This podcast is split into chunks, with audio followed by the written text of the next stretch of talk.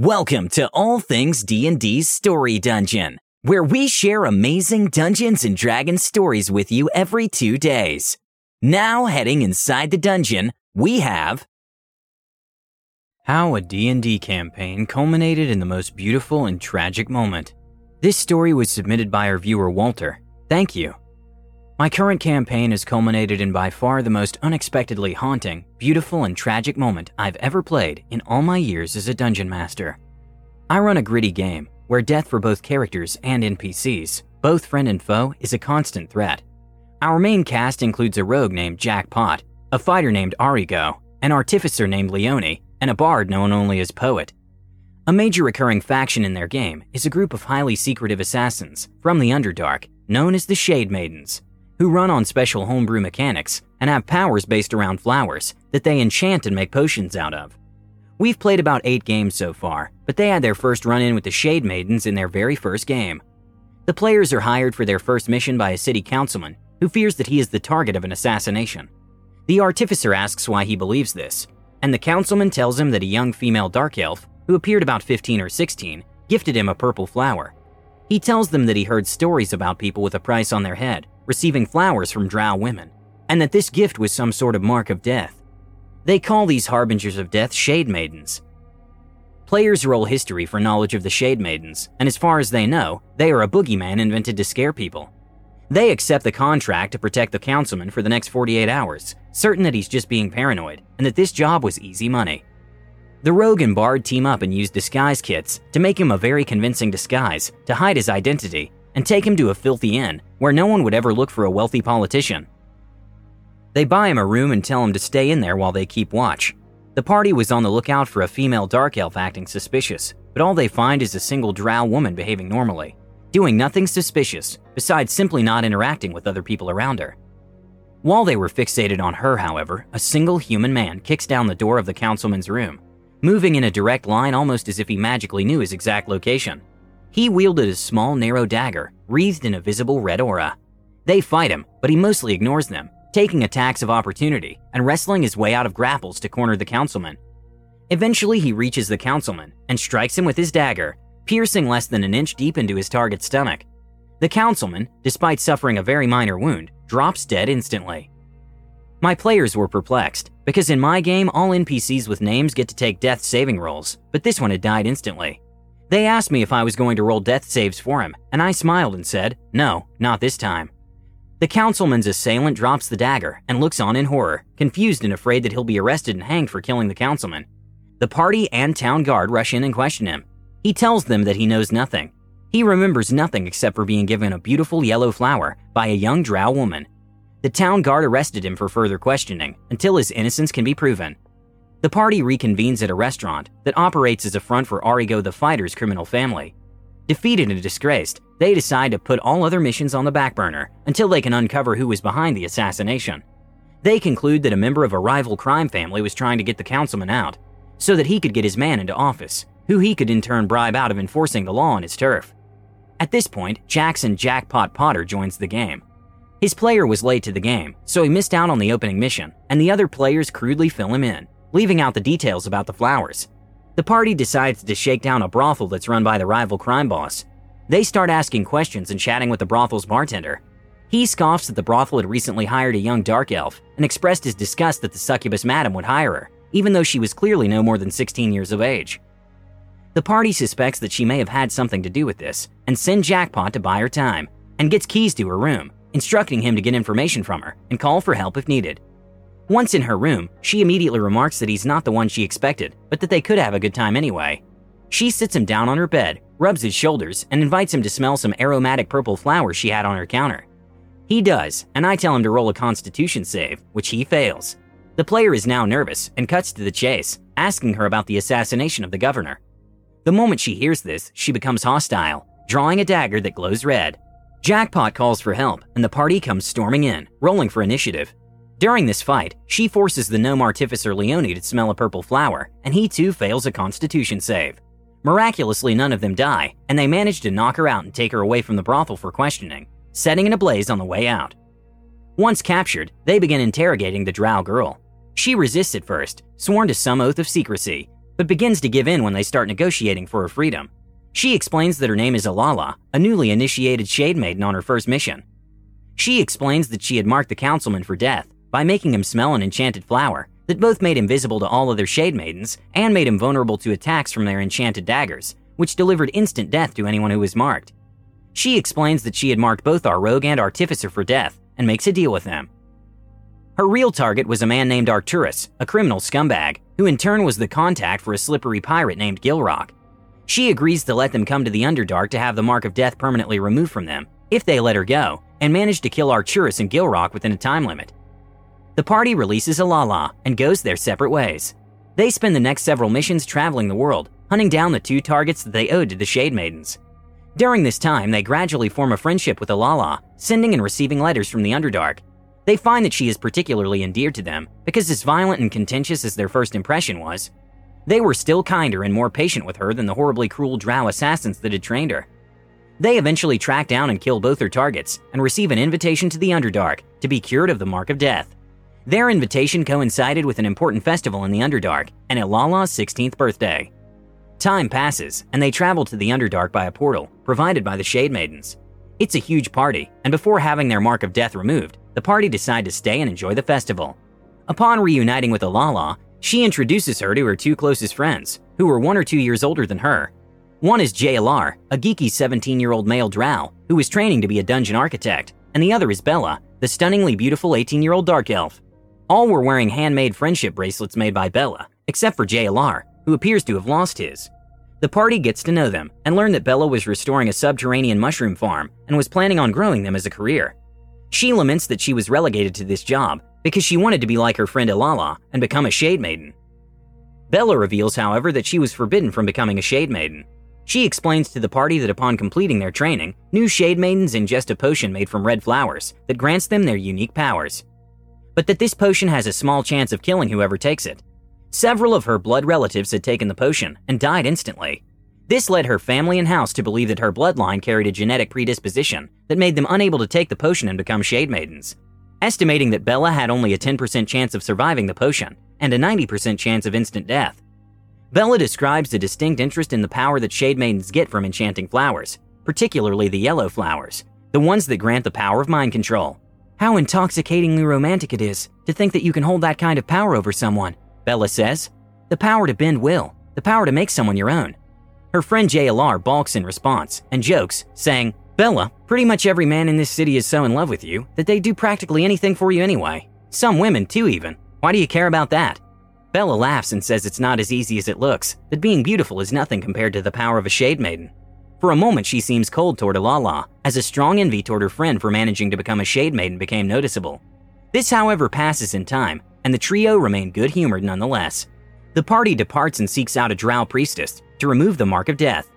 They arrive at a temple of Lolth and are greeted by a priestess named Esperanta and her Drider servants. For those who don't know, Driders are dark elf slash spider hybrids. When asked, Esperanta explains that each one of the Driders were once drow from her house who had committed acts of treachery and were transformed into monsters as punishment. Apart from the horror of becoming a Drider, the worst part of the punishment was that upon transformation, you gradually lose nearly all your memories, until you eventually don't even remember who you are, or why you were even cursed to become a Drider in the first place, until you're reduced to at best a mindless servant, with little free will, at worst a creature that's more like an animal than a sentient being. They kept them hidden from normal folk, and called them the Punished Ones. Becoming a Drider is considered by most Drow a fate worse than death. Poet the Bard inquires about the process of gaining the powers of a Shade Maiden.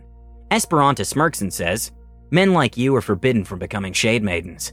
The potion that grants them their powers kills one woman of every 10 who take it, but 9 of every 10 males who take it.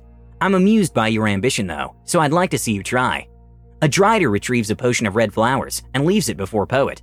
I warn his player that he has a 1 in 10 chance of getting Shade Maiden powers and a 9 in 10 chance of dying instantly. The player agrees, and I say to roll percentage dice, and his player asks me if he can use his inspiration to roll twice. I agree, and he rolls with advantage. The potion enters his body, and Poet gains the power of the Shade Maidens. For about 10 seconds at least. Moments after drinking the potion, his limbs stiffen, his skin turns flushed and red, and his heart stops. Poet dies then and there in the Underdark, seeking the power of the Shade Maidens. His player says, whatever, it was worth the risk, and begins rolling up a new character. She asks if her new character can be the sister of Arigo, our halfling fighter. I say it's cool and she gets to work. The party mourns the death of Poet, but the priestess seems amused. She explains that he died a good death, that for a person to die risking it all trying to achieve their ambitions is the most noble death one could have. They ask her where a good place to bury their friend would be, and she guides them to a field of flowers, where the Shade Maidens grow the flowers they use for their potions and enchantments. The party travels to the flower field to bury Poet, but are attacked by a fungal monster who seems obsessed with burning down the field of flowers. They defeat it, bury Poet, but among the dirt and burnt flowers they find the charred remains of a friendship bracelet and a burnt letter. I handed them a physical letter, which I had burnt with wood embers. The letter is barely legible, but it was meant for Bathahan, a name the players recognize as belonging to an infamous mind flayer in the Underdark. The letter negotiated some deal for great power in exchange for access to the writer's memories, and had instructions to meet them at some unknown rendezvous. The signature, also burnt, only reveals that the person writing it had the letters Ella in their name. This made Elala, Bella, and JLR all suspect. They ruled out Elala because the E in the signature was not capitalized, and debate on who could be their prime suspect. They decided that Bella was their prime suspect and decide to investigate her mushroom farm she was renovating. At this point, Poet's former player, now playing a cleric named Luciana, introduces herself to the party as Arigo's sister and the secret fiance of the late poet. The party leaves for the mushroom farm, but Luciana's player says her character will hold back because she has to leave the game early to meet someone. The remaining PCs find the mushroom farm overrun with mind witnesses and intellect devourers, known servants of mind flayers. They trek through it, solve some puzzles, fight some monsters, and eventually reach a room where Bella, behaving strangely and with a distinctly violent twitch in her left eye, attacks them with mind controlled thralls. I had planned to have this encounter with one more player at the table than what we actually had, so they were quickly overwhelmed, and Bella's thralls stomped the whole team into submission without her having to lift a single finger. The whole party was knocked out. I closed my DM screen and told them I would meet them next week. This game had taken an unexpectedly perilous turn, and I had to figure out how I was going to conclude it. This is where things get real. The next week's game rolled around, and my players were playing a five member party backup level 3 characters that were all siblings, sent to rescue their main original characters after receiving a distress signal sent from deep underground by their sister Luciana. The new team was an all halfling search and rescue squad, rappelling bravely into the Underdark to find the original cast of characters who had mysteriously gone missing down there. The new team included a rogue, a barbarian, a bard, a cleric, and a fighter, they drop down an abandoned Duergar mine shaft and climb down for what seems like forever, and eventually find themselves among a field of enormous luminous mushrooms, where their sister Luciana has been surviving for the past week, living off of collected dew and edible fungi. She explains that her brother and his companions have been taken and are likely under the influence of a mind controlling drow named Bella. She guides them to Tythone, the Underdark city, where the previous characters had first united with the Shade Maidens. When the rescue team reaches the city, they find the entire town is in ruins and that nearly all of its population is behaving in a zombified fashion, under the control of mind flayers and their intellect devourers. The enthralled citizens of Tythone appear to be constructing and fertilizing a pool of cephalomorph tadpoles, parasitic creatures that slowly transform people into mind flayers when implanted into their brains. They sneak through the city, trying to find where Arigo and his companions were being held captive.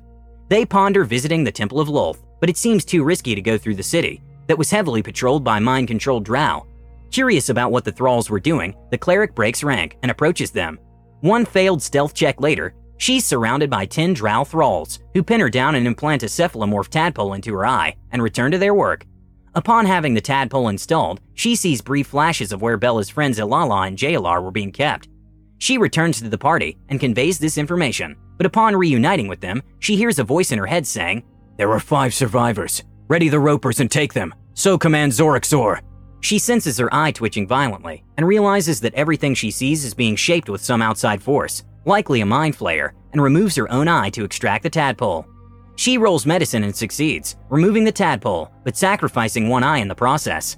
The party follows Luciana's vision to a storehouse that merges into the foothills in the rear. The storehouse was filled with various hoarded supplies and lined with stationary dark elves, with intellect devourers attached to their heads, they sneak through the short dungeon and reach a room where Bella and her mind controlled thralls and monsters await them. They find her watching over a cocoon, where two best friends, Ella and JLR, were being held in suspended animation, in some kind of preserving slime. They challenge her and roll initiative. Ropers drop from the ceiling and block their path as the party battles Ella. The rescue squad is once again overwhelmed by her psionic power and her supporting monsters, but the team's rogue is determined to reach her. He readies a poison dagger and drinks his last health potion to tank as much damage as possible, and spends his next two turns charging past the whipping tendrils of the Ropers, taking attacks of opportunity on the way. Once he reaches Bella, however, he ignores her and instead presses his poison dagger against the cocoon, where her friends were suspended. He threatens to poison them unless she surrenders, and I let the rogue roll an intimidation check. He barely passes, and Bella surrenders. Upon her surrender, she breaks down in front of the party, lamenting what a disaster she had caused, hoping she can help save her people from further devastation by the invading mind flayers. As she explains this, however, the previously stationary drow from earlier in the dungeon awaken and begin banging down the door, now hostile to Bella and the party. She opens an emergency exit to the foothills, and the tendrils of a roper under her control drop down, ready to pull the party up to safety. As the room filled with attacking zombified drow, she releases her friends from the cocoon and sends her friend Ilala, the newly initiated Shade Maiden, with the party to help them and guide them, keeping JLR with her to fight off the attack. Ilala leads the party to a cottage where a small number of survivors were hiding from their zombified neighbors. While there, they gather potions that only Shade Maidens can use, including a purple Mark of Death potion that makes enemies vulnerable to attacks by the enchanted daggers of Shade Maidens, a red potion that can grant people the powers of a Shade Maiden with a 10% risk of death, and a yellow potion that allows a Shade Maiden to take control of whoever drinks it and channel her deadly power through them. While in the cottage, they plan their attack. Ilala speculates that the previous party they were there to rescue was likely being held at the Temple of Lolth, Elala informs them of a secret entrance in the rear where they kept people who had been transformed into Driders, who were hidden away from the rest of society as part of their disgraced lives as the punished ones. They stealth their way past the zombies to their target, where they find the cavern in the rear that merges into the temple where the Driders live, and proceed to one by one sneak their way in. Most of them sneak through the webs, but the fourth party member failed his sneak check and alerted the Driders, who attacked in increasingly overwhelming numbers. Two of them charged on into the temple, while the other three held back and fought the punished ones. Inside the temple, they found, crucified and near dead, the drow priestess Esperanta, who was tasked with taking care of the Driders. They revive her, and she agrees to call the Driders off, and before collapsing from exhaustion, she asks one request of them Punish the traitor Bella.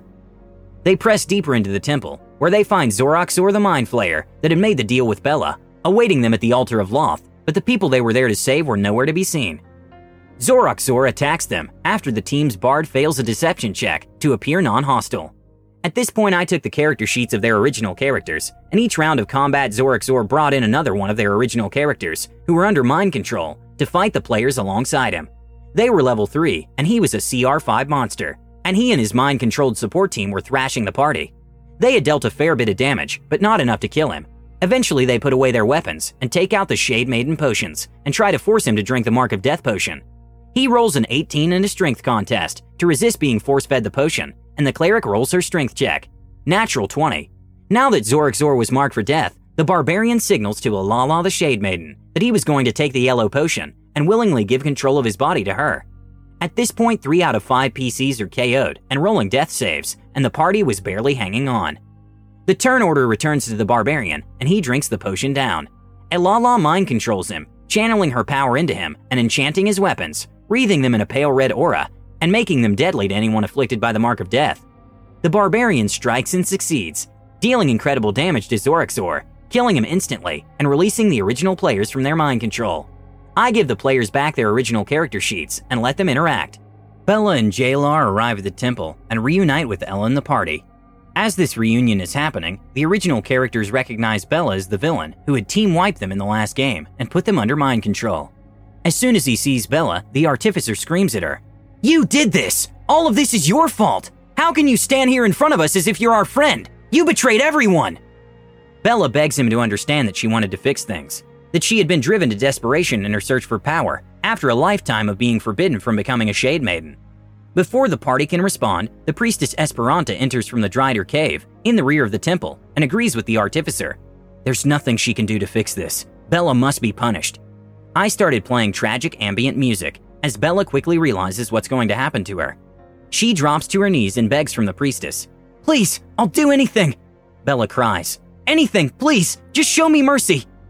Tears well up in Bella's eyes, and the drow priestess responds, You deserve death for betraying the drow. Anything less than death is mercy. Bella cries and pleads for forgiveness, but her pleas of forgiveness quickly change to shrieks of pain. Her legs begin to split vertically, Her knees snap inwards and shred her leggings open as her lower limbs transform into spider like appendages. Two more legs burst from her chest as her eyes, drenched in tears, separate into eight beady eyes. Small hairs grow from her forehead, and her lower half forms into a large thorax as the once beautiful Bella is transformed into a hideous Drider. Her memory begins to slowly fade as it is gradually replaced by the instincts of a predator arachnid. She slinks into a corner, disgraced, afraid, and increasingly incapable of understanding why she's feeling so much despair. After the priestess leaves the room, the party approaches Bella. Here, take this, the cleric says, drawing the red potion they obtained earlier. You don't have to take it if you don't want, but it's what you've always wanted, and offers Bella the potion that would grant her the powers of a Shade Maiden. Bella holds the potion in her hand, pondering it for a good while, while her two closest friends look tearfully on her. She nods at her friends as if saying goodbye and drinks it, knowing that it had a 9 in 10 chance of killing her. She rolls a percentage die and fails. The potion overtakes her, and for a brief moment, she knows what it feels like to be a Shade Maiden, before the potion poisons her body. She silently bids farewell to the party, who, despite essentially poisoning her, had finally given her one act of kindness and mercy in her cruel life. Her last words were, I am happy. Thanks for listening to All Things D&D's Story Dungeon. We'd love to have you subscribe and review us on iTunes and Spotify. Catch our new episode exactly after 2 days. Until next time.